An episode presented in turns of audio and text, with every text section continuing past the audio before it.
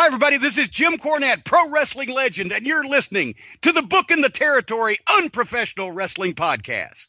This is the artist formerly known as Daryl Van Horn, James Mitchell, the Sinister Minister, and I'm here to let you know I would rather slam my cock in a car door than to miss the dulcet tones of Hard Body Harper, my illegitimate son, on Booking the Territory podcast.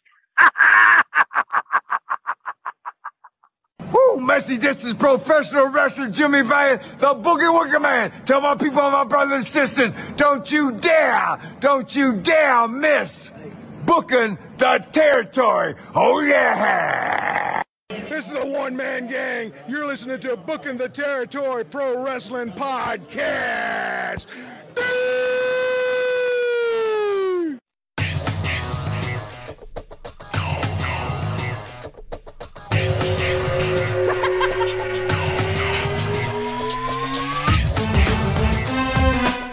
Welcome back, everyone, to this week's episode of Booking the Territory, the unprofessional wrestling podcast. Where today we're talking NWA Saturday Night on TBS from December the 10th, 1988. We're coming off the last week's episode and the Clash of the Champions that uh, dropped a couple of days after that. I am sitting here with Hardbody Hopper and Mean Mike Hi. Crockett. Crockett, first off, you how you doing, man? You living a dream, brother? Oh, I'm trying, man. I'm trying. Uh, yeah, this is great. What's going on in the world today? Um, yeah, happy to be here. It's rough, man. It's rough. I don't. Yeah. I'm not going to say anything more. Um, uh, I know a lot of people who have been furloughed. Uh, I got You know. furloughed. well, I wasn't going to say it unless you said it. So, um, and some, it, it's and I got all those thirty packs of beer so I can get food bar while I, I get furloughed. Uh, I should try that. You should. I felt like I, s- s- I, I bought because I didn't know what the fuck was going to happen with this thing, so I bought a. I don't know. I got about four thirty packs.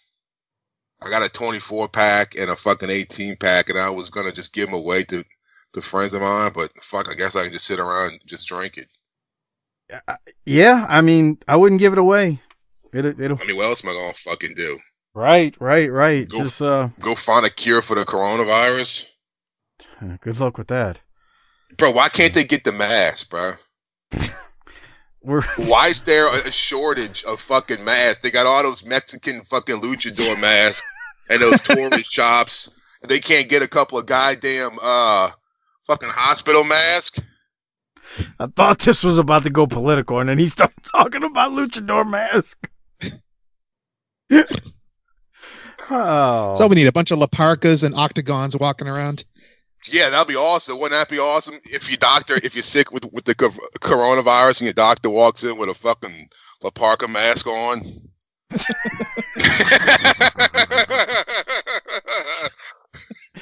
Jesus Christ. well, hopefully we're bringing up the mood because we know everybody is, uh, or a lot of people are shut in just like the rest of us. So, oh my God, what a time to be alive. What a time to be alive. Hey, before we get rolling this week, special shout out to our largest page contributors monthly, disrespectfully classy, Marky Blassie, Kyle Riley, Mike Childry, Joe Ice. Thank you for your generous patronage each and every month. And I want to shout out a couple of uh, one new patron and a patron who bumped up his pledge. So Tony, I apologize if I butcher your name on Patreon. Chirichetti, thank you for bumping up your pledge to the Hall of Fame level. And new BTT Hall of Fame Patreon member Jimmy Champ, thank you for uh, signing up and becoming a Hall of Fame patron. Uh, Crockett, uh, I-, usually throw it to Doc at this point and say, "Hey, you got any shout outs?" But I mean, I don't know if you really got shout outs or how well you're monitoring Twitter these days and uh, if you're seeing any uh, anything that you want to talk about. So uh, Doc usually does that, but then again, the last show we recorded hasn't technically dropped yet, so you would not have seen the great feedback our listeners would have given you. So I guess you probably don't have any shout outs. Not quite yet, but I think maybe we should discuss the elephant in the room. Uh, Joe Diffie. No one has spoken a word about this man in 30 years. yeah, no. And I think it was Harper brought him up a few weeks ago, and now he's gone. I can't bring up anybody now. Hopper, don't talk about me on this anybody. show, Hopper. I don't want to die. John Deere grade. Sing it, Hopper. Something dark summer night. Billy Bob loves Charlene. Something like that. What a great tribute. Yeah. That's amazing, dude. Like, I, okay, I didn't know who it was until I didn't know who he was until Harper mentioned his name, and then they were going back and forth talking about it. I'm like, I, I don't know who this who that is, and um, He was big in the Garth era, like in the in the nineties. yeah, that, that that's my era of Bone Thugs-n-Harmony, uh, Harper. So, uh, and Juvenile, and uh, and back that ass up, and uh, all that good shit, you know. That's my cash money, no limit, Bone Thugs time, Harper. You, I mean, you know that. I would. How the hell I'm gonna know who Joe? What's his name? Diffie. Yeah, Joe Diffie. Yeah, I, I mean, Steven Javorsky, he goes on the Facebook group all the time and starts cranking one off, talking about all these obscure groups. I have no idea who the hell they are as he jerks off to them and cranks and shoots his load on his Facebook screen. And, and I'm supposed to figure out, like, I, I don't know. I, no, I don't know. That's nice. I know. Steven, we love you. I, that's why I bring you up, man. And uh, Chris Sapita, you, the rib is on you. You shouldn't have brought up the the Steven Javorsky crank off moment of the week because now it's synonymous with your name. And there we go. Harper, you got anything before we jump into this week's episode? No. All right. So let's do this thing. Uh, get the Patreon video started. Again, this is December 10th, 1988, uh, Saturday night on TBS. So we're coming off the Clash of the Champions that Crockett and I did a few days ago that you would have heard or should have heard by now if you're listening to them in chronological order. So the show opens with a clip from the Clash with Dusty Rhodes, the Road Warriors, and a run in from Sting. Uh, the, like I said, the latest Clash is up for you to review now on Patreon at tinyurl.com slash Patreon BTT.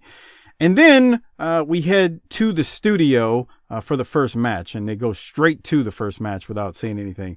Crockett, you and I talked about the this match during our Clash review at nauseum with how uh, Dusty Rhodes just literally backhands Tommy Young to get this like, and Tommy Young doesn't even DQ him. He waits until he sees the chair to DQ him. So I don't know if you want to add anything more, but uh, that was a very lively discussion from a former pro wrestling manager and yourself. Oh, I'm sorry, referee and yourself, as you noticed uh, Tommy Young getting abused and didn't even ring the bell at that moment.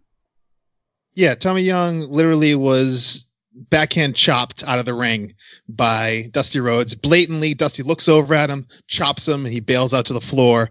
And all this shit happens with all these guys coming in. Uh, you know, uh, Ellering comes in, Hawk comes in, then Sting comes in, Sting. even things up. And and and then after all this, Dusty says, "Okay, now I need a chair." He takes a like this chair from like an elementary school, brings it in the ring. It's not a folding chair, and hits Animal with it, trying to break his leg, says Jim Ross on commentary. And Dusty will back that up later on in a uh, promo we're going to hear. But uh, yeah, then.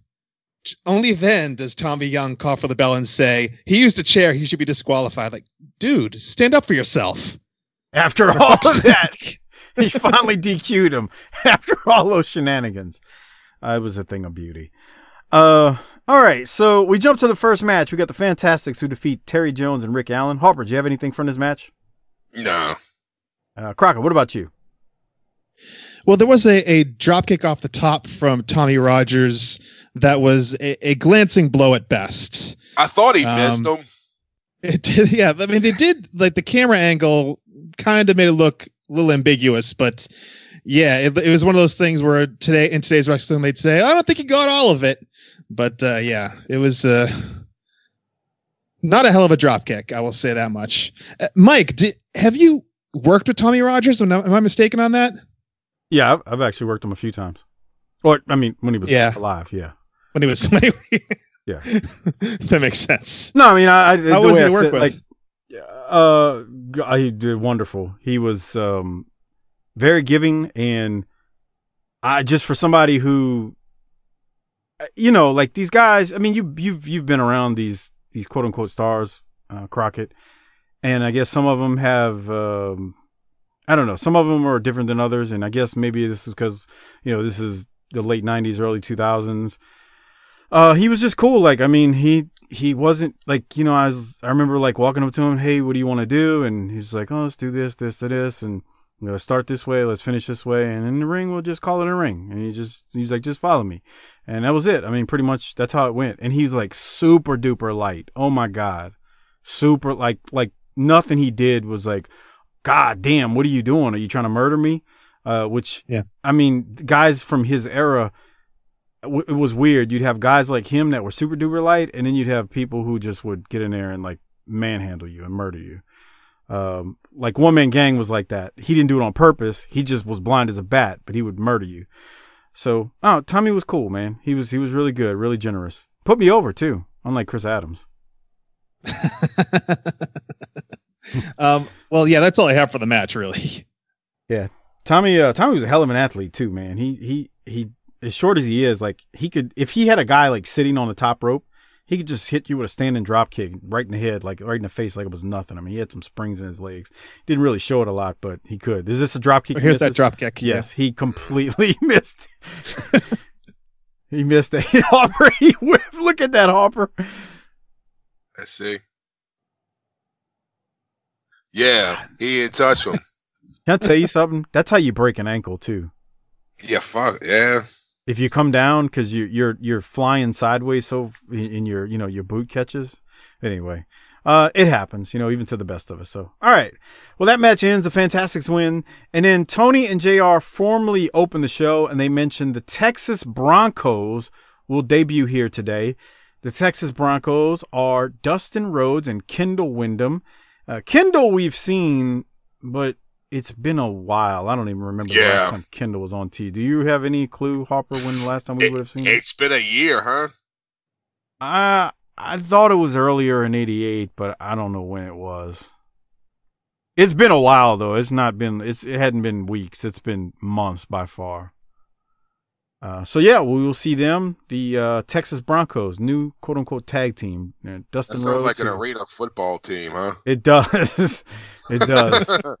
It sounds like an arena football team or an XFL. Uh, maybe not an XFL Yeah. team, but an arena football team. I can see that for sure.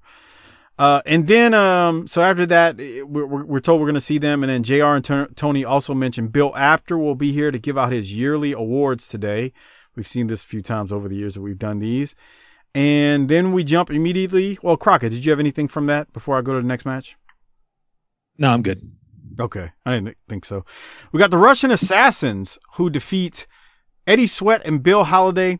Paul Jones is yapping on commentary that Ivan didn't get the job done against him at the Clash. JR says Ivan has a new tag team partner.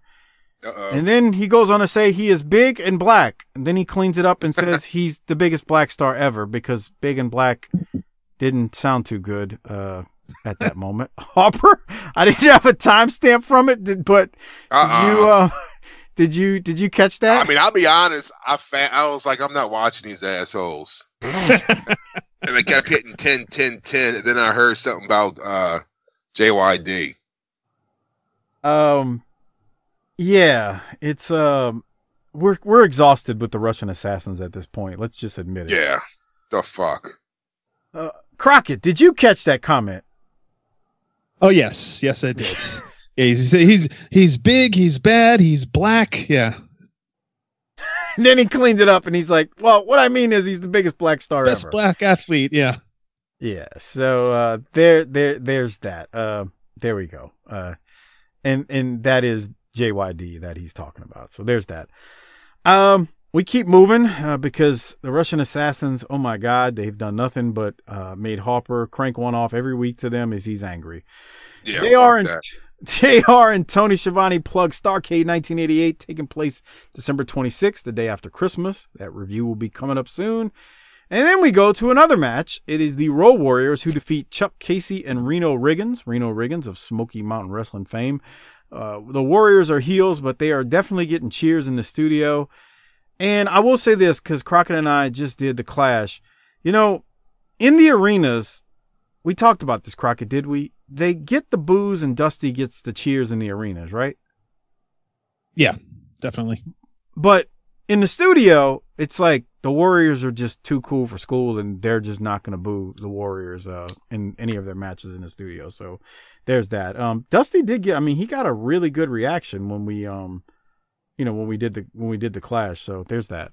Uh, anything from this match though, Crockett, with uh, the Warriors and Chuck Casey and Reno Riggins? No, it's really nothing to it. It's very very quick win. Yeah. Very It was a quick. clothesline for the finish. Yeah, here it is. That was actually pretty light by Hawk, I think. Yeah, no. He- He didn't he didn't murder him on that one. So no promo again. We go straight to the next match. Uh, and I'm not skipping promos. It's just that they don't get to a promo until a good 30 minutes into this thing. We get a match. It's closer to an hour. Yeah. Was it? Yeah. Oh well, I like- have something. f- I have something from Cornette that I'm gonna play at the 30 minute mark. That's that's what I was thinking. I, You're right though. Yeah, you, yeah. It's In studio. Yeah. Okay. You're right. Yeah. yeah, yeah. I got you. Um, so we go to we go to the Texas Broncos, which is uh like we said at the beginning of the show, Kendall Windham and Dustin Rhodes. Oh, go ahead, Hopper. Let's, Look at that girl's face. She's like, "What the hell?" go ahead. Let's hear your comments. I know you can't wait for this. Here, I'm you know who he it when we looks like. Brian? Look at her. Who- She's like, "Why she got that face?" Okay, hold on before we go, before before we start before we start, Harper. Uh, I got to ask both of you a question. Are they legal age, Harper? Yes. Okay, I, I agree. Yeah. They look 18 or above. Would Yeah. would you agree, uh, Crockett? I mean, in the '80s, it's it's almost hard to tell. It's like Yeah, I know. they, they, they could be like 18 or 37. I don't know. 35, Right. Is it the Aquanet in the hair that's uh, fooling us here? I'm confused. Yeah, and the clothing. Yeah. I guess. All right. So Harper, you were about to say, why is she looking like the way she looks? yeah, she's like got a face on her. Like, what the fuck am I looking at? Baby, have you ever heard of wrestling? You're at a Hey, wrestling baby. studio. she looks like she's primed for some Robert Gibson fun. That's all I'm saying. And that guy behind her. What the fuck's his deal? Rocking the sweet, soft stash. Yeah. He's got the stash and he looks like he's got a mullet too, doesn't he, Harper? It was like a shitty Barry Windham. I'm waiting for Harper to go. We're going to this see the shitty asshole?" Barry Windham in the ring. All right, let me hit play. We'll go, go, go to the match. These two girls, uh, I tell you what, man, Dustin Rhodes is still doing it even today. Uh, he's in there with uh, Mike Jackson and one of the Cruel Connections. I don't know if it's one or two, but not that it really matters. Oh, the Cruel Connection. This is 1988, and Dustin is in here, and he's still wrestling in 2020. That's pretty damn amazing. You know who he looks like? The guy Who? from Footloose. What's his Sean Penn's brother? Chris Penn? Crockett, do you know who that is? I can see it a little bit. Yeah. Yeah, with the cowboy hat and the boots on. He was like, I don't know how to dance.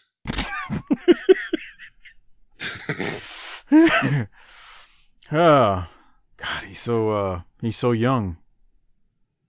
Mike 19. Jackson. Yeah. the school teacher Mike Jackson with his uh balding head. Uh, I say that looks like a school teacher. Obviously, he's not a school teacher. He's a wrestler. Uh, oh, Crockett, do you know Mike Jackson is still wrestling on the Indies? no, he's not. Yeah, Yes, he he is. Tell him, Hopper. Yeah. He's um we uh, we, we there was actually a, someone posted a a poster uh, that he was on in the Facebook group.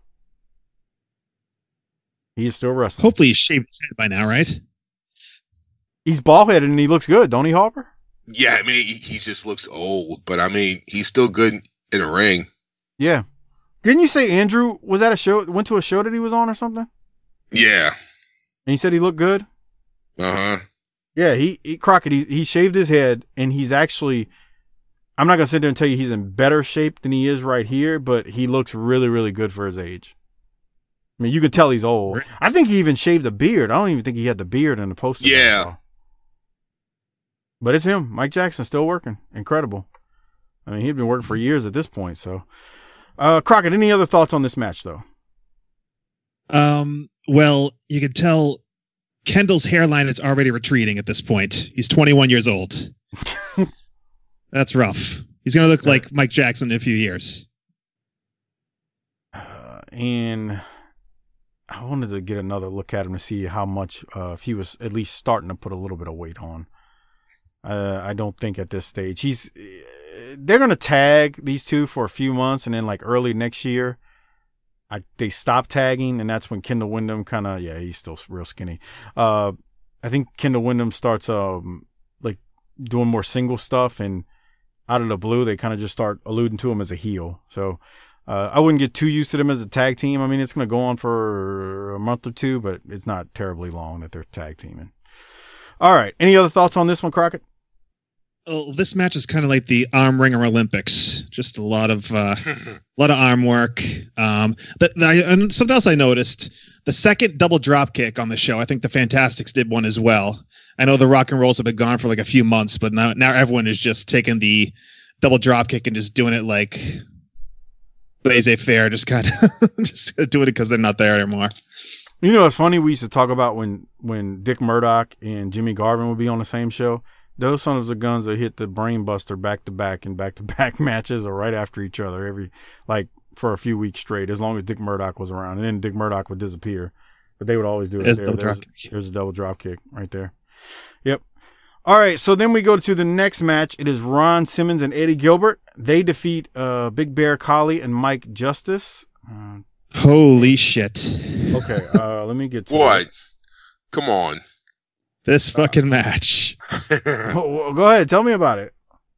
this thing falls apart. Like I, I when they first start, started, I saw like you know the the squash guys. You know, you're a lot of them are garbage. But I saw this guy Mike Justice. He looks good. He was, seemed to be working all right.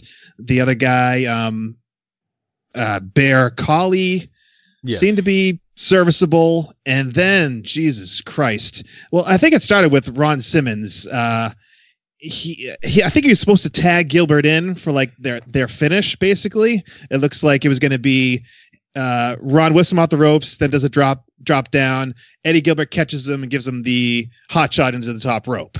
That's I think what's going to happen. But then Ron Simmons didn't tag Eddie Gilbert, so he whips the guy Bear Collie. Um, not a slender man, got a little extra weight on him, so he whips him, drops down. Collie comes back the other way. Simmons drops down again, and then Collie and Simmons just kind of shoulder tackle and have a staring contest. Like n- neither of them know what the hell's going on at this point. uh, it, it- it- and then Simmons tags in Eddie finally. So then he does the whip. He does a drop down for the third time, and Collie, you can see him huffing and puffing at this point.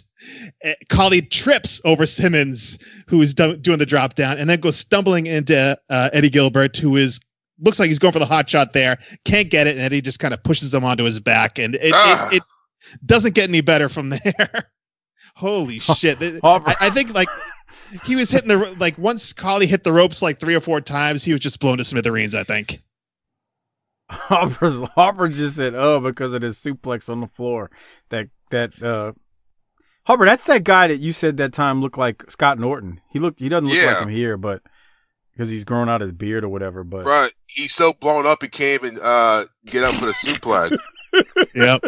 it was a suplex that looked like a terrible DDT on the floor. yeah, they call it a brainbuster on the commentary, but Don't uh, even yeah, try this- to get up. Dude, he didn't move. He just sandbagged the hell out of him. Look at him. He's just like a dead turd. And then like at the and then like at the end, Ron Simmons like kicks him like you fucking that Yeah. yep, I noticed that too. That was the pin, so that was terrible. So that that was the let me let me go to the to the first part of it that you're talking about. Is it is this look like it's about it, Crockett? Where you, what I think it's about it. Yeah. He fucking does the two drop downs and I think it just blew him up. Right to this Yeah. yeah. right there, like he's just done. It's like, uh, like the, yeah, like he's just he's just out of fucking gas. Hey, watch this. Watch this. Now, uh, Eddie takes over, whips him And into the ropes again. And watch And this this. guy's had enough. Uh, he didn't hook the ropes. Almost fell out of the ring. Ah. I'll be surprised if we s- see him again on here. Just, just whiplashed himself from the top rope with his head. Harper, we've seen this guy before, and he hadn't been this bad. I, th- bruh, he he fucking blew up from fucking the two drop downs. God, Hitting the rope 12 times. When when I first saw it, I'm thinking mm, maybe he hit his head somehow, Yeah. and he's out of it. But I think he just blew up. Dude, he's dead right Yeah, there. I was thinking that too. I was wondering if, like, perhaps, yeah, perhaps he, yeah, he was knocked loopy, but yeah, I think he's just Yeah. blown up. As Harper says, he's just a turd. Here, wa- watch, watch Ron Simmons. Watch him. I think I saw him kick him. Yeah, Yeah, he just give him a little kick as he's getting his arm raised by Teddy Long. watch, watch him. Look. He. Bitch. Oh man. Okay. Uh, any other thoughts on that one? Uh, I think we've said it all. Yeah, I think so too. Ron Simmons and Eddie Gilbert win. Let's go now to uh, JR and Tony throw us to the Midnight Express in original Midnight Express clip. Uh, here it is. There's a lot of things going on as we head right towards Starcade, and one of the hottest feuds right now certainly has to be for the name of the Midnight Express. Tony, in that match, we have two, perhaps the most pre- premier young managerial genius in the sport today. I'm speaking of Jim Cornette and Paul E. Dangerously. Well, recently, on another national syndicated show that the National Wrestling Alliance has, uh, Jim Cornette has a feature, the Louisville Slugger. Many fans are very familiar with it. Well, he had invited earlier in the program Paul Dangerously to be a guest, and uh, it was a most unusual meeting of the minds. We need to take a look at what happened. Let's take a look at Jim Cornette's Louisville Slugger. For the past couple of weeks, I've been calling that garbage mouth punk Paulie dangerously out here to meet me face to face on the Louisville Slugger. And as everybody can see, empty chairs. The coward hadn't shown up again. And that just bears out what I've been telling everybody. Paulie dangerously is nothing but a coward. He is nothing but a little worm. Here I am standing here. A guy's never whipped anybody, and he won't come out and meet me face to face. Well, now wait just a second. Who do we have here? Ladies and gentlemen, the worm himself has just crawled up the stairs. Paulie, like I was telling all these people, just like a worm, your guts are soft, your head is soft, and your backbone soft. The only thing you've ever had hard on you in your life was third grade, brother. Hey, you got something to say to me? Come over here and say it. What? Are you? Hey, look. Okay. Here you go. Just one minute. Look at me. I got no gun. I got no knife. Now, idiot, you got something to say to me? You plant yourself right here in my face, brother. Right here. The thing is, Jim Cornette, you can come out here and you can do your Don Rickles routine for the whole wrestling world. The fact of the matter is, you're a real funny guy, but we beat you up. And I don't have to come out here on the Louisville Slugger. I have nothing to prove because we left you laying. We beat you up. We're the real Midnight Express. Should I continue this? And the fact of the matter is, we're the reason that the ratings are up. As a matter of fact, Cornette, I hear that they're going to dump you, put me in, and not only are they going to put me in, Cornette, but they're going to replace this segment with the Danger Zone. Now, what do you think about that, man?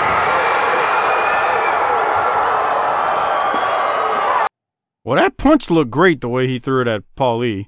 Yeah. Uh, Corny continues to attack Paul E right here, and then the original Midnight, uh, I guess Paul E's Midnight, and then the current Midnight, Jimmy's Midnight, come out and they're brawling.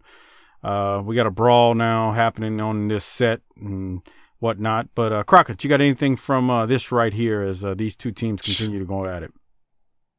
No, I mean it's pretty realistic. It was pretty uh well, except for when they throw those lightweight chairs and no one reacts to it. But anyway, uh no, there was there was very very good brawl. I just hope the uh payoff lives up to all the uh build up here.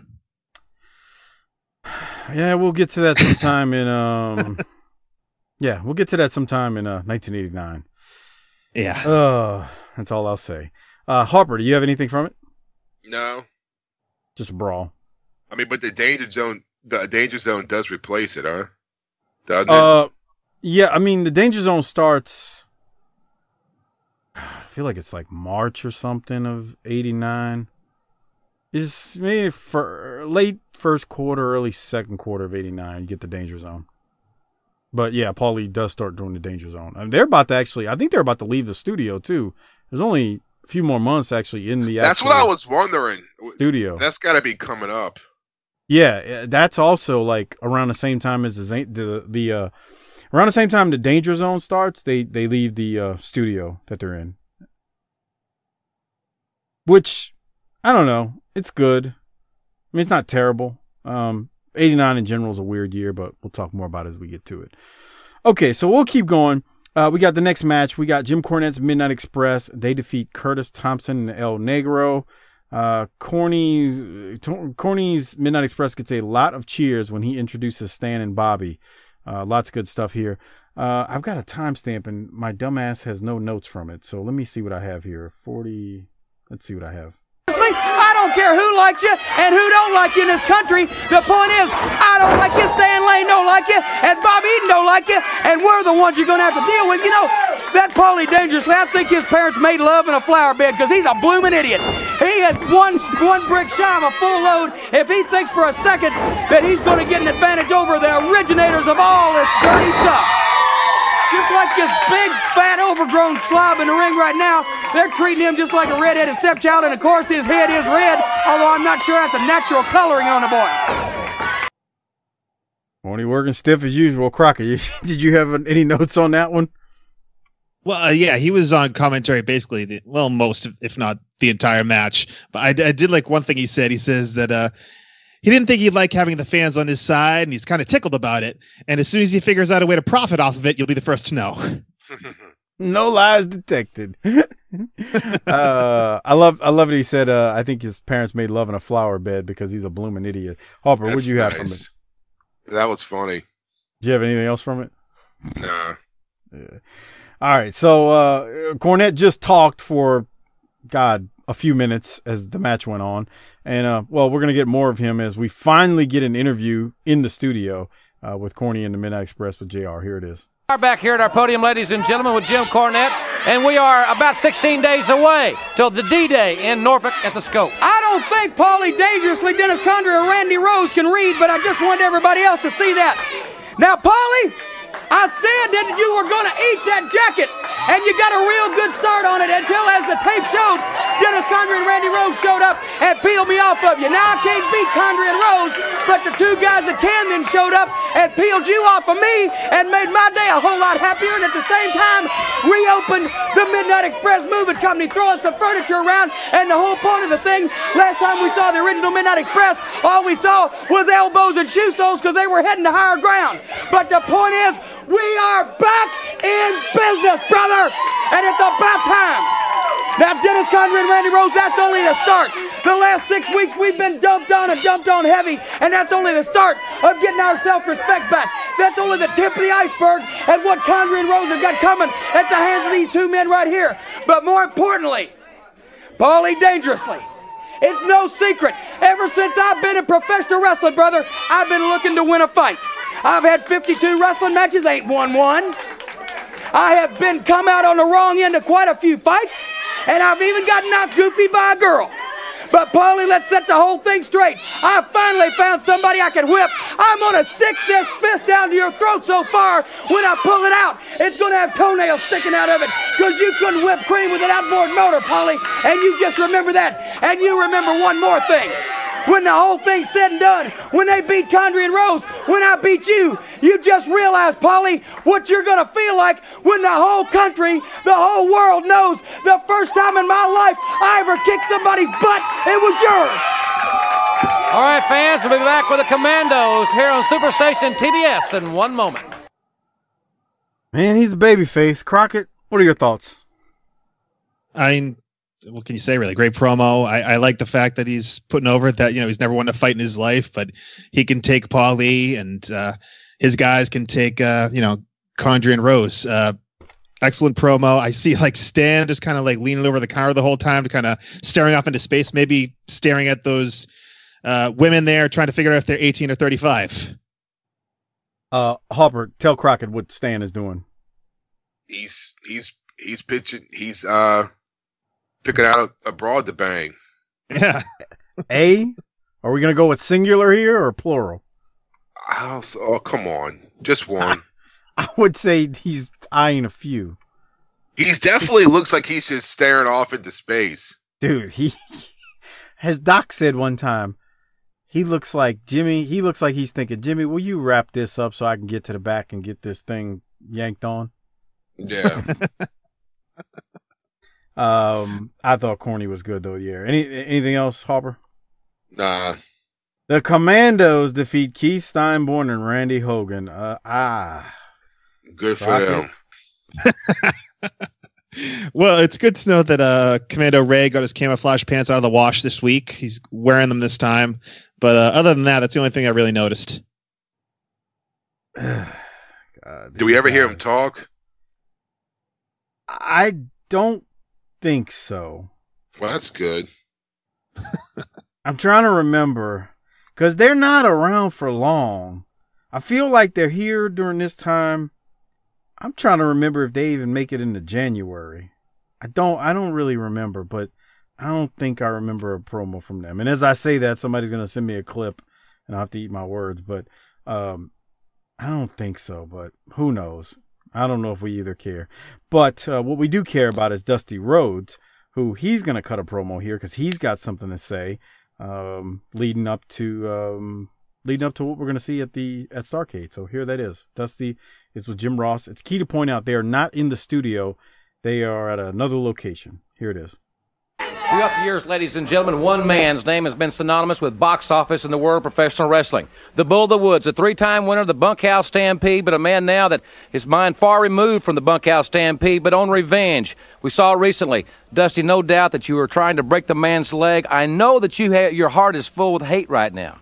But on December 26th, can you control yourself enough, Dusty, to go for the World's Tag Team title with Sting? Well, let me tell you something, Jimbo. The bottom line is, I was trying to break your leg, animal. It's very simple. When you come in my backyard, when you come in my house, when you try to take a limb, an eye, an ear, a tooth, or a nose from Dusty Rhodes the American Dream, don't think you're gonna go home and lay down and not get some payback. So now then the violence, the anger that is in Dusty Rhodes the American Dream is because of my brothers in paint. Woo! Are their brothers in paint? No longer. They walk the streets of Chicago now, and people say, that ain't the Mighty Road Warriors. That's them two yellow dog with that little pistol neck deer hunting, bear hunting, geek Paul Ellering with his newspaper in his hand. Well, let me tell you something, Daddy. You got to live with the fact I have been world's heavyweight champion three times. Three times. And now then, the world's tag team titles. Now then, my mind is knowing that I can hurt you, baby, and you can't hurt me any more than you have. So you got to deal with the fact that Dusty Rhodes, the American Dream, and the Stinger, electrifying thunder, lightning train, pulling through Norfolk on the 26th. Now then comes for the world's tag team titles. That's what means the most to you. You haven't had them long enough to call yourself a champion. You haven't beat Dusty Rhodes to call yourself a champion. A matter of fact, there ain't nobody out there beat Dusty Rhodes to call himself a champion. I am the Bull of the Woods. I am TBS. I am wrestling. I am the National Wrestling Alliance. And if I have to break your leg and that ugly hawk's leg or your nose, all take an eye then you can damn sure bet it's going to happen. Because why? Because the dream told you so, baby. Crockett, thoughts on Dusty Rhodes right there? I like the fact that he's not just uh, yelling the whole time. He he brings it up, brings it down. Like he ends that really kind of like like you know old school dusty charisma. It's it's he's not just yelling screaming. I mean you can't. I mean he's been doing this for two or three weeks now, talking about what happened to his eye. So I mean you can't be hundred percent uh, angry rage the entire time. You, you know you got promos to cut every week, so he brings it up, brings it down a little bit. He's showing a little bit more of the dusty charm in there. I like the fact that it's not just uh, him just yelling and screaming at the Road Warriors. I agree. Harper, what do you think? I was kind of weird when I, I, I thought it was kind of strange when they asked him, "You have hate in your heart." The the note I had is it did sound kind of heelish a little bit because he's talking about going after legs and eyes, but I as I say that I understand why he might sound heelish. He had a spike driven into his eye, so it would make sense that you know, I mean, if somebody ever did you dirty like that, all all the rules all of a sudden change. You're you might not fight by the same rules, and you'll be wanting to to get back at them even in the same way they got to you. So that's why I was like, it did sound kind of heelish, but I thought it worked because of the fact that he got his eye poked out, ever you know, supposedly, allegedly. Yeah. Um, I thought something was interesting too, and I sw- look, there could be nothing to this. The fact that this wasn't shot in the studio, I'm I I really believe there's something to that in, in my Oh, in my really? mind at least. I I do because like I mean, we've seen we saw those series of promos he cut where he's you know he's he couldn't help himself talking about the fat lady in the studio, and then the next week he's like, you know, going off on her again. Like he he doesn't like when these fans criticize. He cannot no sell when the fans criticize him in the studio. I don't know. Maybe maybe maybe that's not what happened. But I, I every time I see him now, every time I see him outside of a studio cutting a promo, that that's what I begin to think. So there's that. Uh, Harper, anything else? Could be something to that. Yeah. Because it, no, I mean this was when they were when they were giving the plaques away and shit, huh?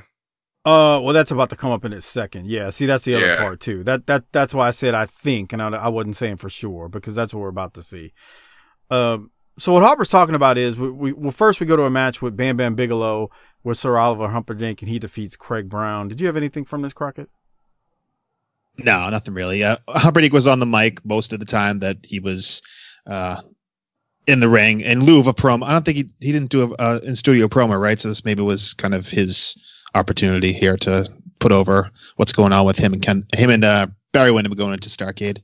And as Hopper said, um, last week or week before, all of a sudden they're doing these inset promos like the WWF was doing on their show. Yep. weekly. Yeah. It's like now you've seen a few of them. I mean, they did it earlier with Paul Jones. This is, it's a, it's a pattern. Would you agree, Hopper? Yes. Yeah. Oh man. So maybe that's I still part of it, say someone made those signs and they they they fucking gave them out. I don't know, man. We've seen signs forever though. No, we haven't. Yeah, we have. I mean, not weekly, but God, that was a nice freaking gourd buster right there from Bigelow. Yeah. I don't know. I feel like we've seen them. I feel, I feel like they've been in abundance. I mean, not every single week, but I feel like we've seen them before. But, you know, who knows? If you went to Techwood Drive, send us something on Twitter or email, bookingtheterritory at gmail.com and say, yes, they were handing out signs. Uh, okay. So after Bigelow's match, we go to, uh, it's not a promo, but uh, JR throws us to Bill Apter, who's going to give out numerous awards for 1988. This is the PWI End of Year Awards. Uh, I'm not going to play the whole thing. I will just summarize it for you quickly. What are you about to say, Harper? I said, well, good. Yeah. well, yeah, it's not very riveting audio, to be honest. It's Sting is the most improved wrestler of the year. I wish What, Doc was what here. the fuck is that? I wish Doc was here. I mean, what did he learn? How to tie his fucking shoes? Damn. It's kind of vicious, Harper. Like he's the most improved. Who you? Okay, okay, fair enough. Who would you give it to? Most improved. I don't year? know. Rick Steiner, maybe. Oh yeah, okay. I get Rick Steiner or uh mm, Barry Windham. yeah, I guess you give it to Barry because he's the U.S. champion now. Well, remember, and and Barry was a babyface when he started the year. Yeah, So Yeah, I think you got to think about. They probably started voting for the awards in like the middle of the year. So the Rick Steiner thing just happened, you know, a few weeks ago, right? Uh, yeah, technically, I mean, well, you're doing a varsity club, but yeah, he just turned babyface. But it does, is I mean, I don't know. Look, look, we're, we're arguing about a fictitious award. Not arguing, but we're debating a fictitious award from a fi- from a from a magazine that we used to read as as real. And it's what do you just think they did with those things? Did what? The awards? Yeah, they- they're probably like thanks, and they probably just throw it in the fucking trunk of their car and probably sit there fucking forever. I guarantee you, if Jim Cornette's got any, if well, I know he received some. I guarantee he's got every last one of the ones he received. I the- guarantee the, War he Warriors does. mentioned how they they use theirs as uh, cutting boards. Yeah. promo, that's what they said. Um, say that again, uh, Crockett. You, you broke up on my end a little. What did they use theirs for? Well, the Road Warriors said in their promo that they use theirs as cutting boards. So Yes. there's that. There's that. Uh, so Sting is the most improved wrestler. As mad as that makes Harper and Doc, even though Doc's not here, I'm sure he'd cut a promo on it. Matter of fact, when Doc's back next week, because I think he's supposed to be back, I'm going to ask him uh, his thoughts on Sting being the most improved wrestler of the year. Uh, Dusty accepts the award in Sting's honor because you know he's he's got to do so. Uh, the feud of the year is Luger versus Ric Flair. Um, I guess I guess I could agree with that. I mean, we've had a bunch of decent feuds this year, but I mean that that seems fair. I don't know. What do you think, Harper? Yeah. Uh, Crockett, would you Yeah. agree? Maybe. Yeah, I mean, th- you got to think this isn't just NWA. So there's I don't know. Yeah, that's the problem. Well, I was if that's like, I'm like, Billy won three in old promotion. Only only three people got it. Well, um, I think. Well, yeah, that's true. Uh, manager of the year goes to J.J. Dillon. I don't know if I agree with that. Matter of fact, I don't agree with that. Uh, Cornette is the manager of the year. I don't care what anybody says. It's definitely not Ellering. And then the Road Warriors. I don't know how you give it to anyone else. They definitely are the tag team of the year, uh, in my opinion. But uh, I don't know. What do you think, Crockett? Agree or disagree? I mean, yeah, I think so. In '88, what else is going on in '88? I mean, you I could mean, you could you could have gave it to the the midnight because I mean, at one point they held the the world and U.S. at the same time, and they had to give up the U.S. because you know the NWA board of directors say you can only hold one title at a time. So like, you technically could give it to them. I mean, but I guess it's the end of the year, and the Road Warriors just made a big splash. Mike, What's fans just didn't vote that way. Yeah, fans didn't vote that way. Good lord. Right, we used to flip. I like- I- Crockett, were you man. into I the like- PWI? Were you into PWIs, Crockett? Did you like read them a lot or no? Yeah, I think that the I saw the cover of this one. I think that was the first year-end edition that I actually bought. So that when they showed the cover, I was like, yeah, I have that one. I think I have this one in my in my box in my closet somewhere. This this edition. Oh yeah. I think I do. I have to look. Uh, what were you about to say, Crockett? I didn't mean to cut you off. Uh, I, I just like uh, Bill Apter trying to avoid having his eye poked out by the uh, spikes of the Road Warriors during that promo. yeah, he was um he was a little nervous. Um as he's as he's ducking, his hawks moving and animals moving. The spike can do some damage. I mean, we saw the spike go through the podium when uh, animals stuck it in there, so there's that. Okay. So, um anything else, Crockett or Hopper? Y'all got anything else from this? Nah. Nope. All right. Let me fast forward and get to it. We're gonna go to a promo now from Lex Luger. I think Luger's real good here, so I want to play it. Here it is. On December 26th during Starcade, the entire eyes of the wrestling world on two men, Ric Flair and Lex Luger, World Heavyweight title. The stipulation is now out. Disqualification rule has been waived. But as an athlete, that's not going to lessen your preparation or your intensity, I know, going into Starcade, knowing that that stipulation is being held. Tony Schiavone, the total package. Is gonna keep on his jacket and his shirt. I'm gonna stay wrapped like a Christmas present, because my Christmas is until December 26th. Starcade 88, True Grit, because this is the final, the ultimate confrontation between the Nature Boy and the total package, because it's become readily apparent in the many months that we've wrestled that you will do anything. You will cheat, you will lie, or use any political influence to avoid the kind of match that will what we want to have is a pinfall to find out who is the best wrestler in the world today, the NWA title. The most prestigious title in all of professional sports. The most coveted prize, the trophy. It's been yours for a very long time, Nature Boy. And you finally met your match. You know it. I know it. The fans across the country know it. And now, baby, your back is smack up against the wall. You have nowhere to go. Because this is a no disqualification. And that's your specialty. Isn't it Nature Boy? Countouts, disqualifications, you name it. What can't happen this match? There has to be a clear cut winner. and Nature Boy, I know you can't beat me in the middle. Can you say the same?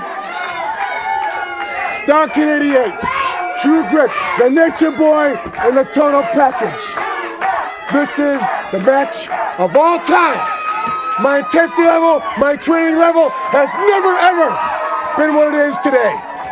And I'm to be the best shape of my life, and this is the time. Hey, what's going on, Rick? For the total package to shine, 89 will be the year of a total package. Thank you, Rick. What's, your, what's his name? man? Alex. Alex. Alex told me he's going to be the world champion. If Alex says it, it's going to happen. I would agree. Rick Steiner, and of course, the man who is prepared, the total package, Lex Luger. Fans, Lex Luger's out there cutting a serious promo. Rick Steiner runs in with his friend Alex, his hand puppet. Uh, Crockett, your thoughts on this? I thought Luger was good, and I was like, why'd they mess it up with this at the end? No, yeah, yeah, exactly. Yeah, he, he was intense. He was serious, and then yeah, Rick at at the end just kind of turns a little goofy. Uh, I. I like how Lu- I like how Luger only calls him the Nature Boy. I don't think he ever called him Rick or Flair once. It's on- only the Nature Boy. I don't know if it seems like it's a little bit of a uh, disrespect, like uh, just calling him Nature Boy, not calling him Flair, not calling him Rick. Only Nature Boy. I think he did that a lot too back then. Um, during the during Yeah. the promos, I remember all he, he would say "Nature Boy, Nature Boy." Uh, Harper, what'd you think? It was weird seeing him with with like clothes on. Yeah, because we're so used to him uh, sweating bullets after the end of his promo. Didn't flex or anything. Didn't flex or nothing. Well, I think it's because uh, Fuck. Rick Steiner. I think it's because Rick Steiner threw him off his game. Yeah. He's like, hey, what's Speaking- up, Rick? Speaking of Rick Steiner, did you see that clothesline right there? He's he's in there against a guy named J.D. Wolf. When he flips. Steiner Murder line. him. Steiner line. Just murder him next time. God, Steiner looks good. uh, I didn't have anything else from Luger. Did you, Harper? Nah. Rick Steiner defeats J.D. Wolf. Crockett, any thoughts here? Now, maybe you can enlighten me on this. It says Rick Steiner, Florida heavyweight champion. What am I missing? Oh, damn. They- They still say that? Yeah, Yeah. They still say it. So he was given the Florida title. God, it's months That's when he ago at first this showed point. up. Yes. So that's where that's coming from. But he hasn't had the belt out with him in a while. It's been been a good while now. That's what you're Yeah, getting. Mike Rotunda was the Florida champion, and he just gave the belt to to Rick. Like, here, take okay. it. Yep. So he he and for months you would see him every, like I don't say months, but you'd see him with the belt, and then weeks would go by you wouldn't see him with it, but then you'd see him with it, he'd bring it out, and then I swear they were like comparing like penis sizes or something because they'd be cutting promos and Steiner would go, "My belt's bigger than yours," and Rotunda's like, "You're a moron, Steiner." He's like, "No, I'm not. You are," and like you know they'd play this stupid game that Steiner would play back then. So uh, he'd bring it out, and I don't know the last time we've seen it. Now that you say that, It's been a while. yeah, it's been a been a been a little bit, but that that's that's what that is, Crockett. Still the reigning Florida heavyweight champion, though. Yes, yes. Uh, you should have seen '87 when when Rotunda was the Florida champion, and he's cutting these boring promos in the studio. the best thing that happened to Mike Rotunda was him becoming a part. Not to say best thing ever, but one of the, one of the best points of his career was when they reinvented him with the Varsity Club. We talked about that a lot when that first happened because it really, really did something with him and Sullivan and Steiner. I mean, it really, really improved that whole the whole package of it. But yes, he gave the belt. He gave the Florida title to Steiner. That's the story behind Okay. yeah, then And Mike Rotunda goes to the WWF and uh, yeah, cuts terrible, boring promos there as well. it. I mean, I don't know. You don't t- Harper. How how bad were some of his promos in like '87? They were they were very bland. It was just yeah. I mean, he it was like what, with Dory Funk. remember that? Oh my. Yeah, Like, yeah. Yeah. They were feuding over the Florida title and like I didn't I think Mike Rotunda is a hell of a talent. So we didn't really want to say anything bad, but it was like you look at those promos and you're like, what the hell are we watching? I mean, there was nothing in it that would make you go, I want to see that match and I want to see those two fight. It was what it was. Um, all right, we'll keep going. Barry Windham is going to defeat Gary Royal. Crockett, anything you got from that one? Well, I did notice he wrestled in his chaps, just like your idol Shawn Michaels. So Oh, that's funny. You want to that, that you're trying to be funny there. Okay, Shawn Michaels. God. what a just irritating human being. Great talent, but just ah, lost his smile. Oh, I remember one time. I'm gonna make y'all laugh. One time we were Doc and I were at work and we were talking, and he was frustrated about something. He goes, "You know, if I ever decide to resign from this place and go get me another job, when they do my exit interview, I'm gonna tell them I lost my smile."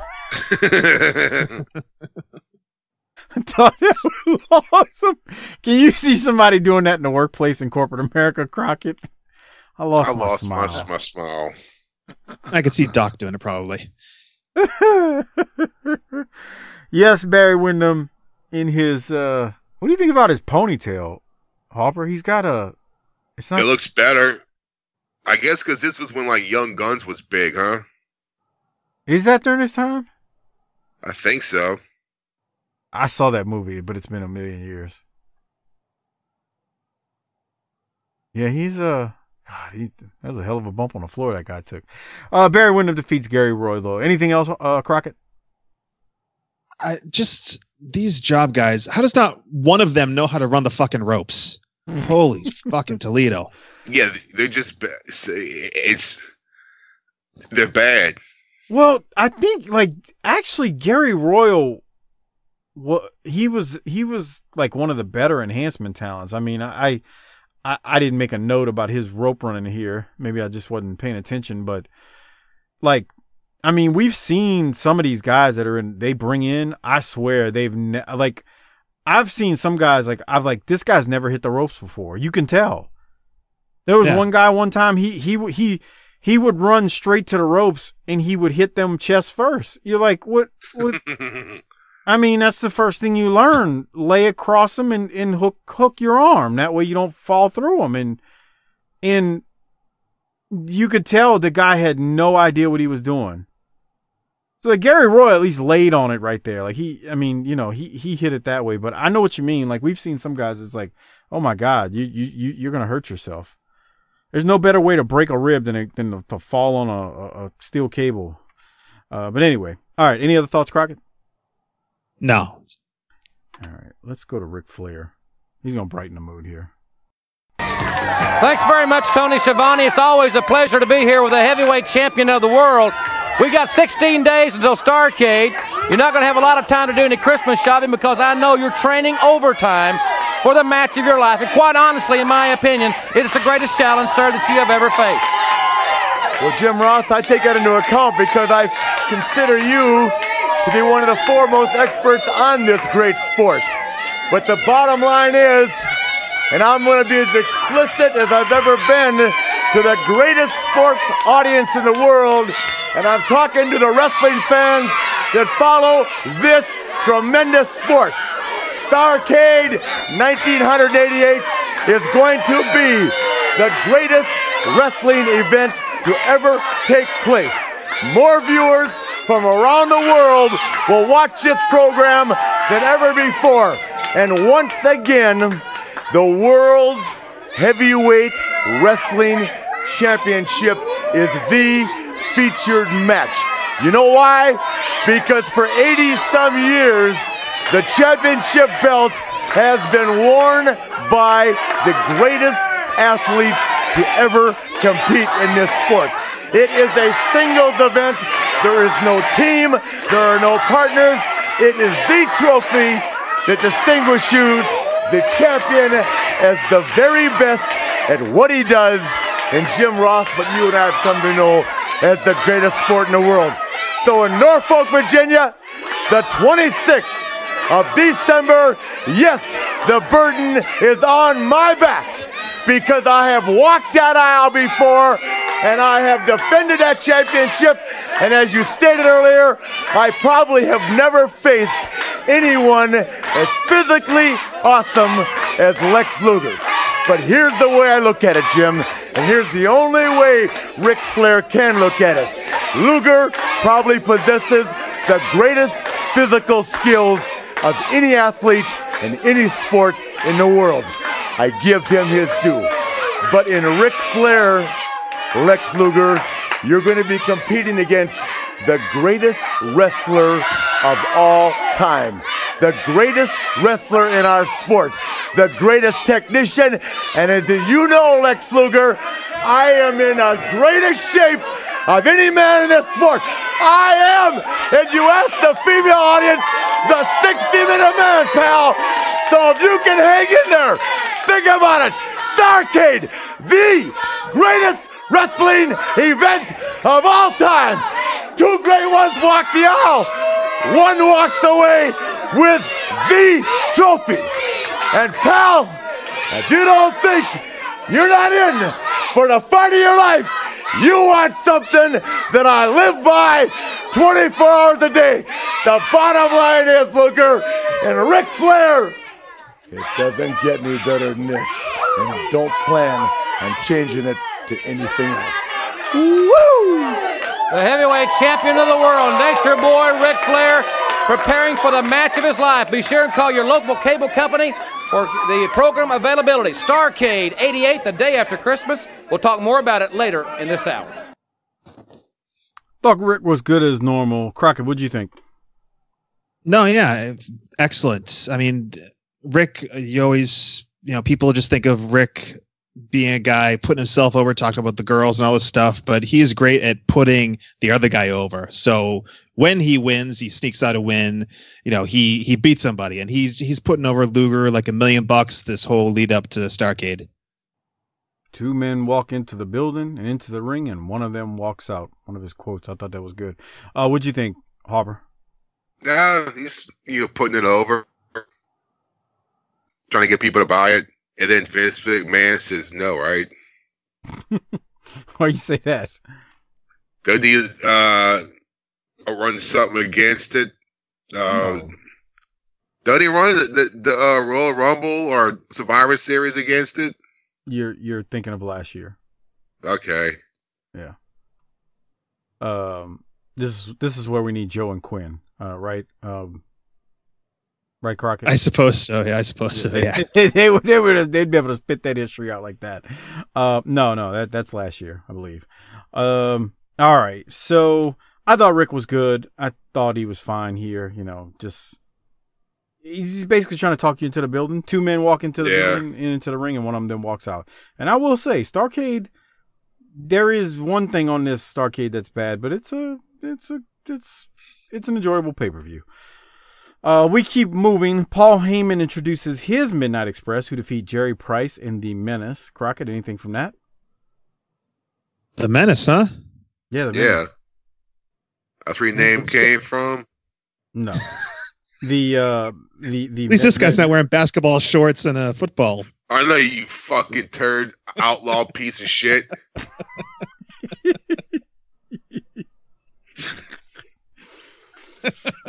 anything from the match, Hopper. Anything from the match.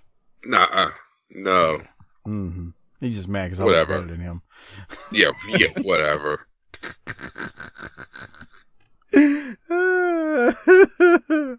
uh, Crockett, anything from you? No, there's nothing going on here. All right. I didn't make a note. Paul Lee did cut one of those like inset promos during this thing, but I didn't even have a note from it like to, that he had said anything of, of importance or anything. Uh, let's go now to Barry Windham with his hat and chaps and vest and JJ Dillon. Here they are. The fact during your match that since Bam Bam came off the top with that splash, this man has really turned up the intensity a couple of notches. Well, they may have uh, somewhat intimidated us in the eyes of some people, but in my eyes, they didn't intimidate me. They certainly didn't intimidate Mr. Windham. You know, everybody's talking about Starcade 88, the event, and it is an event.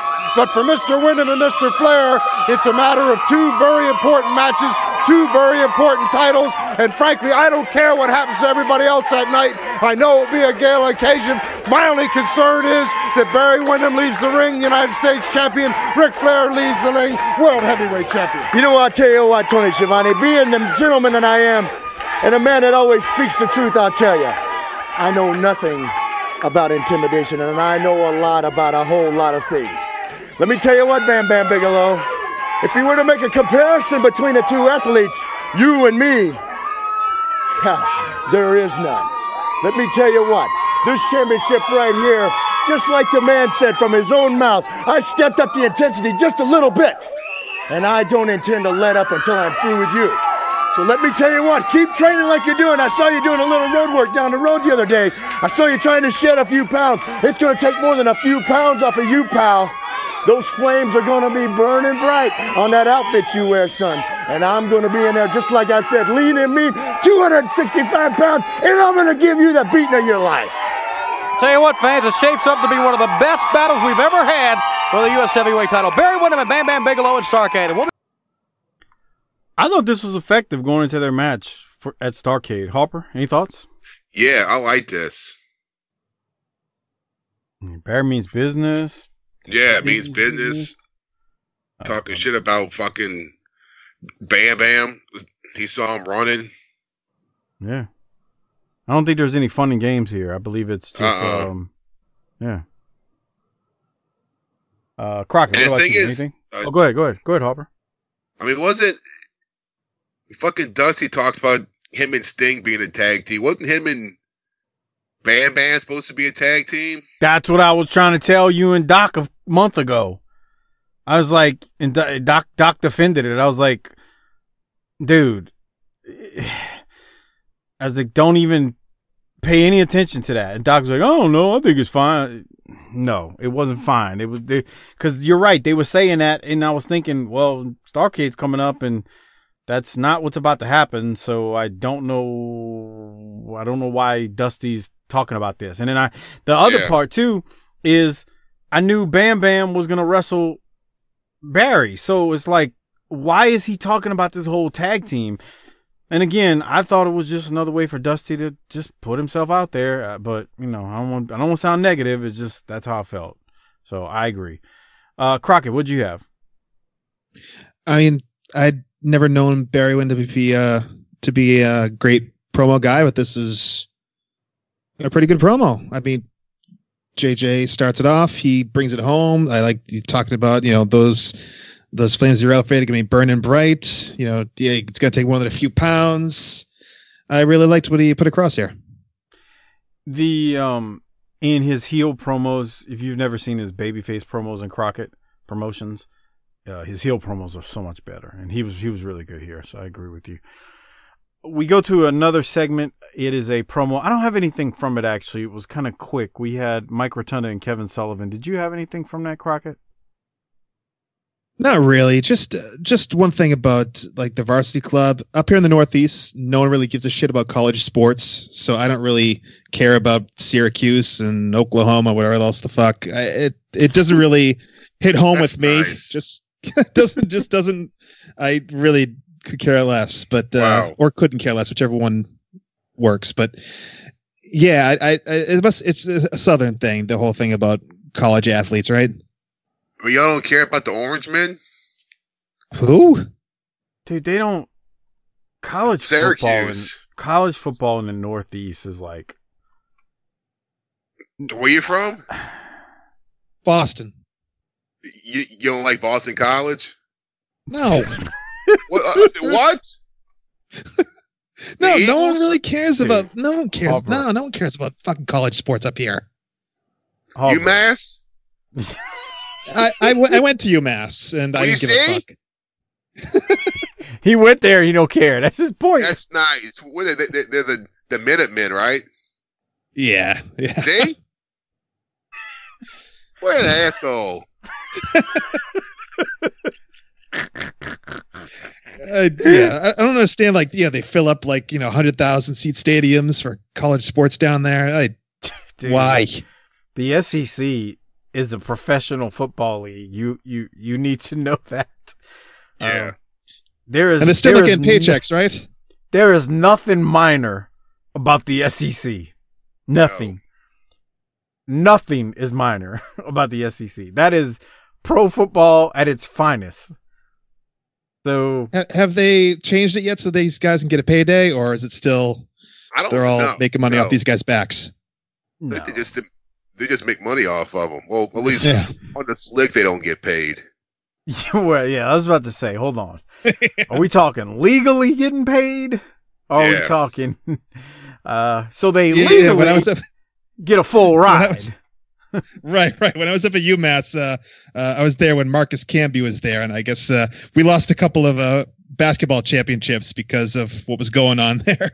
Exactly. So, uh, legally paid versus illegally are two different things. Uh, they legally get a full ride scholarship, but SEC football is is is a pro league. I don't give a damn which way you slice it. Um, unless you're unless you're a Vanderbilt fan. God Yeah, bless those like Commodores. Or some shit. Uh, well, yeah, well, yeah, but I mean, even then, like when it comes to to basketball, I mean, like Kentucky, Yeah. You, you know, they're top of the chest. I mean, like Kentucky football may not be good, but I mean, basketball, Kentucky runs stuff, so uh, it's. Uh, but SEC football is ridiculous. I mean, it's, dude. There's more people at Tiger Stadium on a Saturday than there are at Saints games on a Sunday, and Saints games sell out. So what's that tell you? Uh, because the state the stadium holds more. I mean, Tiger Stadium holds more, but yeah, there's that. It holds a hundred thousand. Right, and this dome doesn't hold a hundred. Uh, Uh, so there you go. Uh, as we're talking over Mike Rotunda versus uh, or defeating the Italian Stallion, uh, As we should. Yes, uh, Italian Stallion uh, wrestled Doctor Death at the Clash in a 15 minute barn burner of a match. Are you Go- fucking serious? Go listen to Crockett and I's. If you're not a patron, you need to become one to listen to uh, Crockett and I talk about Doctor Death and Italian Stallion at the Clash of Champions 4 going 15 minutes. That's crazy. Who canceled? Exactly. Someone had to like fucking uh, got, got a flat tire or, or, or some shit. Well, and my logic was, well, maybe they wanted to do something with Italian Stallion, so it's like, all right, well, let's let him go out there with Doctor Death for ten, you know, fifteen minutes. But man, that match just went And on. Rotunda beats him here in three minutes. And then, right, that's a good point. I didn't think about it like that, Crockett. You're right. Like literally, what f- uh, three days before this airs, he went 15 minutes on live TV with Doctor Death, and then this airs, Crazy. and Rotunda beats him in three minutes. Somebody must have canceled, and like he was there. I don't think so. That card was weird though. The clash was weird. And Crockett and I talk about it at tinyurl.com slash Patreon BTT. Basically, the first two matches, uh, what was it, Crockett? We went like 50 to 55 minutes and we only had two matches in that opening half of it. Yep, there was one that was like almost a thirty minute uh, draw, uh, and then there was yeah this fifteen minute match and a couple promos. So it was the Yeah, first no. hour was just two matches. The tag match wasn't a draw though. It was uh, Eddie Gilbert and Ron Simmons versus the Fantastics. So that they actually Right, finished that one. all the way. Yeah, but it almost went 30. That's right. And then and then we had Dr. Death versus Italian Stallion in fif- for 15 minutes. So, yeah, we were almost an hour in before we even got to a third match. But it was fun. It was fun. We had a good discussion. Lots of good stuff talked about there. All right, let's uh we're getting ready to finish this episode up, but before we do so, we need to get to the Road Warriors who now they're going to cut a promo uh you know, following up from Dusty Rhodes earlier. Here it is. Well, it meant something to Dusty Rhodes here. The World Tag Team Champions, the Legion of Doom, the Road Warriors, close to these spikes, nowhere to be. You know something, Tony Schiavone?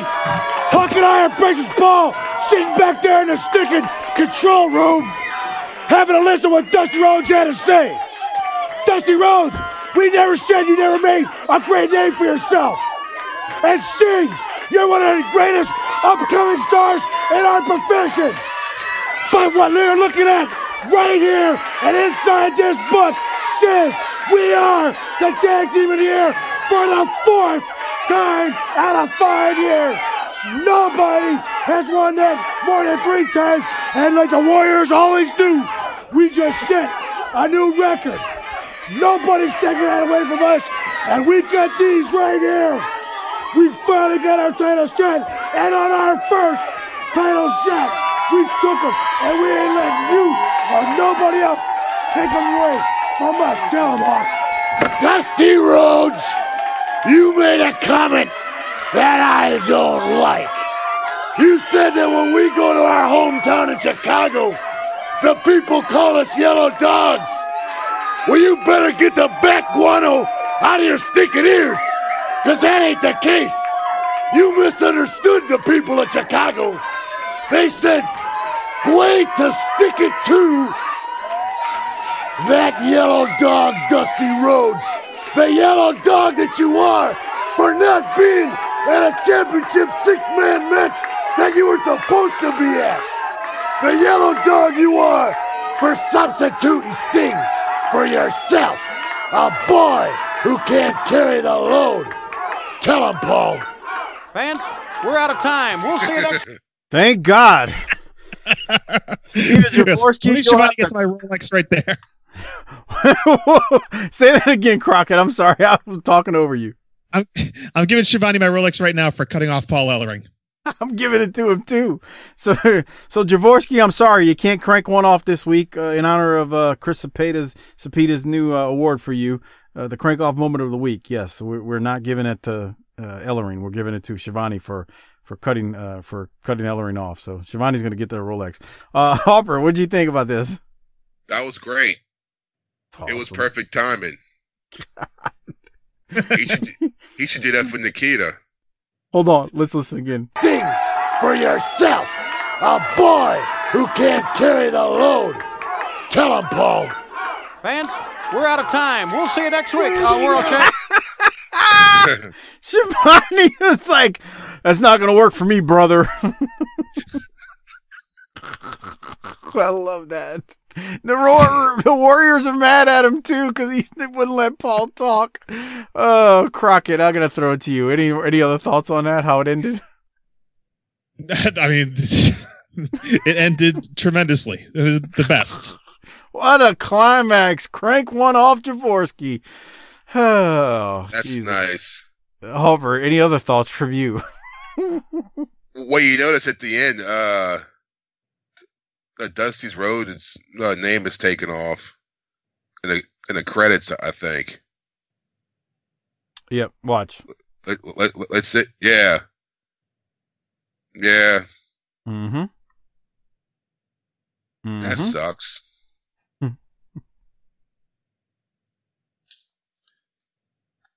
Sure is. That's what you get for not following instructions. That's what you get for booking your eye being taken out and getting juice on air. Oh boy. Yeah.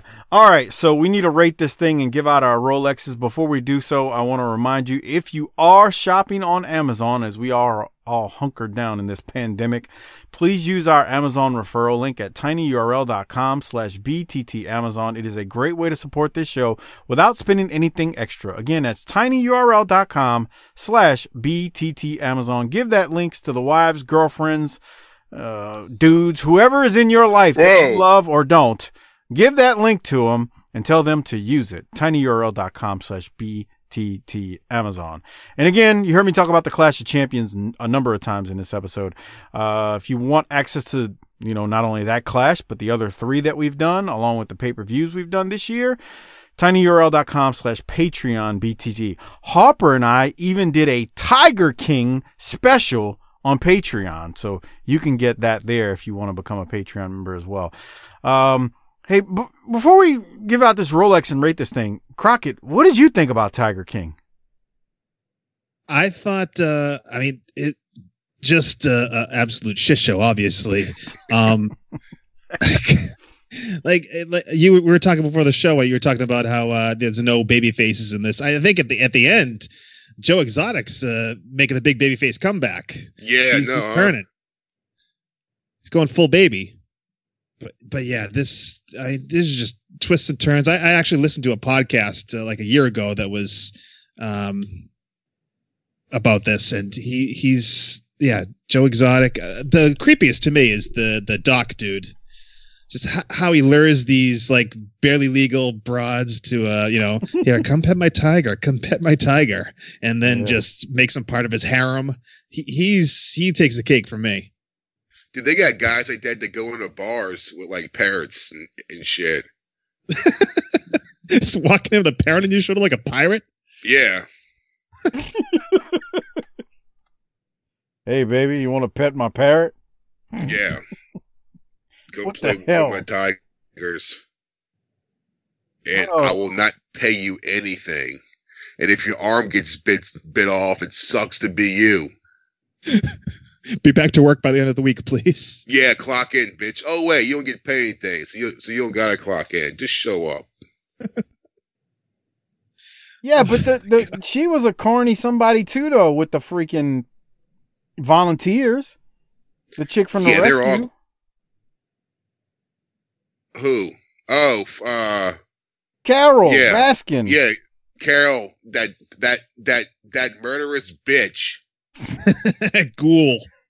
Hey, I, I won't I won't say what Harper and I thought because it's on the Patreon special. Crockett, do you think she had her husband killed and had a tiger eat it? Eat him?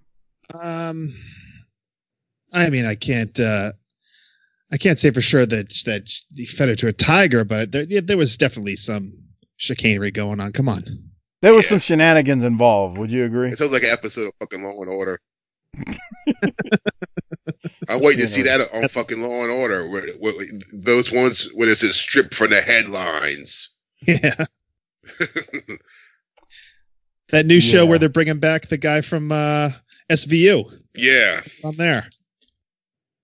I just don't Oh. understand how someone could just like disappear Oh, I can on their own. Well, well, But, like- when you when you run a tiger sanctuary, it's quite easy to make someone disappear. Yeah, That's messed up what she did that man. Allegedly. I know. She fed her husband a battle cat. Dude, that's terrible. terrible, man. Come on. Grow up, Bring on the woman. Tiger in you. And then she had the will change or the power of attorney change, like right before he disappeared. Come on, bro. Yeah, no. Hmm. What the fuck? I'm not saying anything more. Let's close this show out. All right, we got to rate it, and we got to give out the Rolex. Um, hey Crockett, are you really gonna give yours to Schiavone for cutting off Ellering? Yes. Okay, I'm gonna do the same thing because I thought it was That's so nice. great. Uh, what about you, Hopper? Who are you gonna give yours to? I give mine to JJ. All right. Really? Yeah, he, he- him and uh him and Barry. They were good. Oh, yeah, I would. I mean, Ric's was that same old, you know, talk him into the building. And the Road Warriors, I mean, they kind of got cut off. It, it was, and fucking Luger was Luger. Yeah, it was. It was. It was. JJ was good. JJ and Barry together were real good. I, I agree with you. Yeah, Yeah, I can see that. Okay, so you gave yours to JJ. Crockett and I legitimately are giving it to Tony Schiavone. I really think that's the first time Tony Schiavone has ever gotten one, but that's neither here nor there. Okay, so we got to rate it. Uh, Crockett, what are you going to rate it? I mean, like like Harper was saying, there's no real blowaway promos. Nothing really memorable um, from the show. Obviously, the matches. I mean, there was that one match that was a comedy of errors, but nothing that really uh, made me want to crank off. Uh, so I, I would take probably a, a C.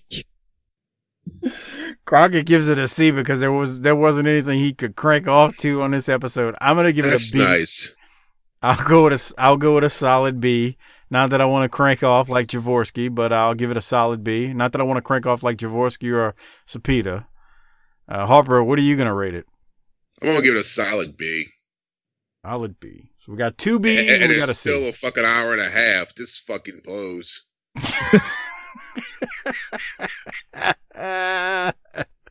For like a month, they've been an hour and a half. Get used to it, man. I mean, it's not it's not baseball season. Yeah. No, fuck. It's not baseball season. Baseball season's awesome, man. You get those 48 minute episodes. It's like, woo! Yeah. We can get through these.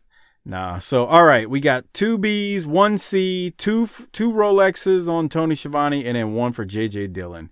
That's almost going to wrap things up on this week's episode of Booking the Territory, the Unprofessional Wrestling Podcast. Uh, Crockett, I know the WPAN is doing something special these days, so do you want to plug that again? As uh, I think you mentioned it last week, but uh, please, please feel free to mention it again. Sure. Uh, yeah. basically go to my website or our website, thewpan.com. That is the WPAN.com. We're basically replaying the best interviews that we did over the four year history of the podcast. Uh, this past week was. Uh, well, it's probably two weeks ago now, as when this is uh, dropping. But uh, Mikaze, who is the husband of Sasha Banks, and he is also a costume designer for WWE. We talked to him a couple years ago, replayed that. Talks a lot about uh, you know designing gear for Sasha Banks, for other guys. You know what WrestleMania season is like when he's uh, you know putting together gear and stuff like that. Really fun conversation, and a lot about his career because he started as a uh, independent wrestler in New England. So uh, we talk a lot about that as well. Wait, wait, wait, Crockett. Sasha's married? Yeah. Yes, I'm sorry, sorry to uh, be the one to inform you. He's a dork too. Oh, come on. That's Crockett's He's not buddy. a dork. He's a lovely man. He's a good kid. I mean, come on, Harper. What the fuck? That's fucked up. Damn, Harper, what's wrong with you, man? I hear he's an actually a hell of a. I, I heard from not you didn't tell me this. Malone has told me this, and Fury told me this. He was a hell of a talent too in the ring, actually. Yeah, I think both of them uh, list him as one of their favorite opponents, if not maybe their favorite. Yeah. So, and it, it was. I, I listened to that interview. It was. It was pretty good. I, I actually my favorite one that you all did was uh the one with Hanson. I think. I think that was my favorite because uh, it was a two parter, and it was really really good. Hanser, I, Hanson, Ivar. You know, back then he was uh him and was he was he was an ROA at the time, right? Yeah, he would have had to been an ROH at the time. Uh, Yeah. War Machine, but that was some good stuff. So. Uh, there you go. Check it out, y'all. Check it out. Like like Crockett said, they're re-airing some of the older stuff. So go check it out at thewpan.com or like I used to say, search wrestling podcast about nothing wherever you get your podcast from. Uh, Harper, I know we don't have any Wildcat dates because you know No. this pandemic going on and Lord knows God what's happening when.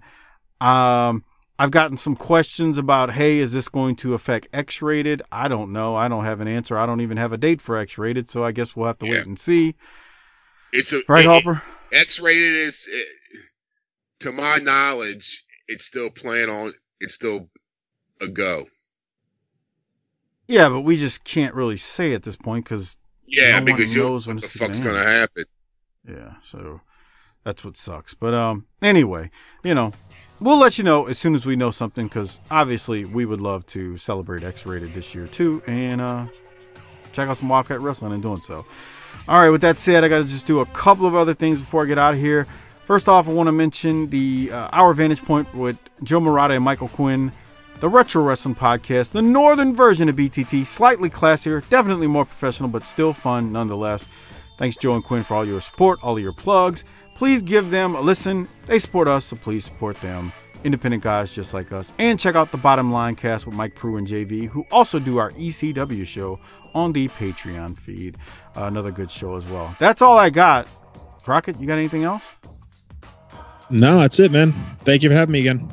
Oh, no problem, man. Thank you for doing it, stepping in for Doc when he couldn't do it these last t- couple of weeks. I think he's back next week, but I will confirm with you tomorrow. Uh, Hopper, anything else from you before we get out of here? Nah. All right, well, it's time to uh busting, you know, uh, baby got baby doll's guts out. and um, you know, uh where's the other one I'm looking for? Hold on, y'all. This is bad. Oh, here it is. Yeah, I say. Baby's got a pot roast on. All right, Javorsky, go crank off to that. Let's get out of here. Harper, hit the tagline. Take us home. Book it, bitch.